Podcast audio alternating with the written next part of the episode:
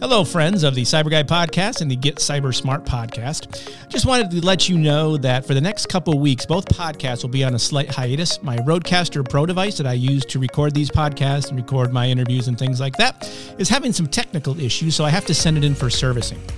I don't currently have a USB microphone uh, as a replacement, and I'm not really looking to go out and buy one just for that purpose. So unless I've come up with an alternative recording option, um, there'll probably be a two week break in both podcasts.